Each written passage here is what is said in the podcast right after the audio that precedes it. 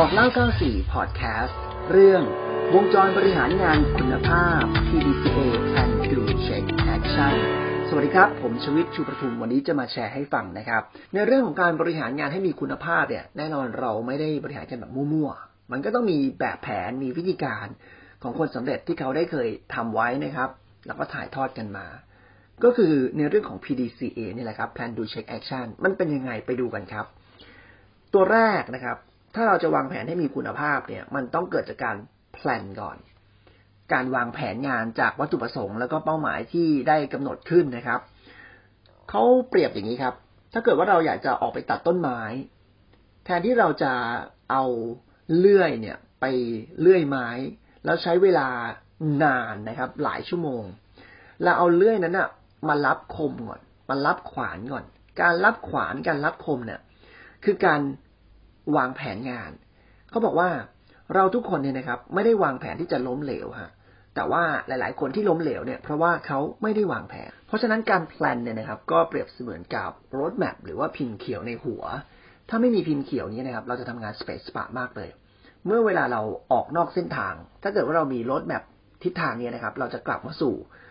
ทิศทาง on track ให้เราประสบความสำเร็จได้ง่ายขึ้นนะครับ ต่อมาในเรื่องของ D ก็คือตัวดูครับ เป็นการปฏิบัติตามขั้นตอนในแผนงานที่ได้เขียนไว้อย่างเป็นระบบแล้วก็มีความต่อเนื่องด้วยนะครับ เอาแผนงานนั้นน่ะมาทำให้เกิดผลลัพธ์ ถ้าเกิดว่าแพลนเราไม่ทำเนี่ยเขาเรียกแพลนแล้วนิ่งฮะแพลนนิ่ง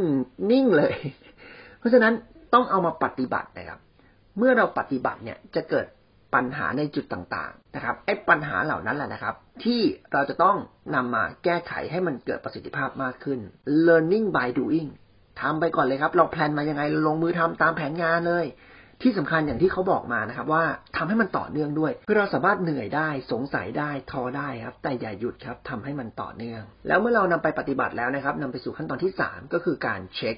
เป็นการติดตามตรวจสอบ แล้วก็วัดผลกระบวนการทำงานของเรา ว่ามันสอดคล้องตามแผนงาน ให้ไปสู่เป้าหมายของเราหรือเปล่านะครับ การเช็คนี้ทำให้เรารู้ถึงปัญหา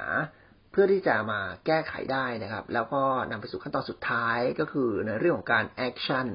การ action นี้เนี่ยนะครับก็คือการนำปัญหาของเราที่เราเช็คมาแล้วเนี่ยครับนำมาปรับปรุงแก้ไขพัฒนาให้มันดีขึ้นนะครับ เรามีการเรียนรู้ใหม่ว่าสิ่งที่มันเกิดปัญหานั้นน่ะมันต้องแก้ไขอย่างไร แล้วก็เอาสิ่งต่างๆที่เราเรียนรู้มานั้นมาแก้ไข ก็จะทำให้การบริหารทั้งตัวเราเองและองค์กรมีประสิทธิภาพมากขึ้นนะครับ หลังจากนั้นท่านไงต่อ เราเมื่อมีหัวข้ออะไรที่เราจะบริหารงาน เราก็นำมาแพลนใหม่นะครับวนเซอร์เคิลนี้ PDCA ไปเรื่อยๆนะครับ เพราะฉะนั้นทุกๆการบริหารของเราจะมีประสิทธิภาพมากๆเลยครับ ถ้าคิดว่าหัวข้อนี้ดีนะครับ ฝากติดตาม TV5 HD ออนไลน์ในทุกแพลตฟอร์มด้วยนะครับ www.tv5hd.com ททบ 5 นำคุณค่าสู่สังคมไทย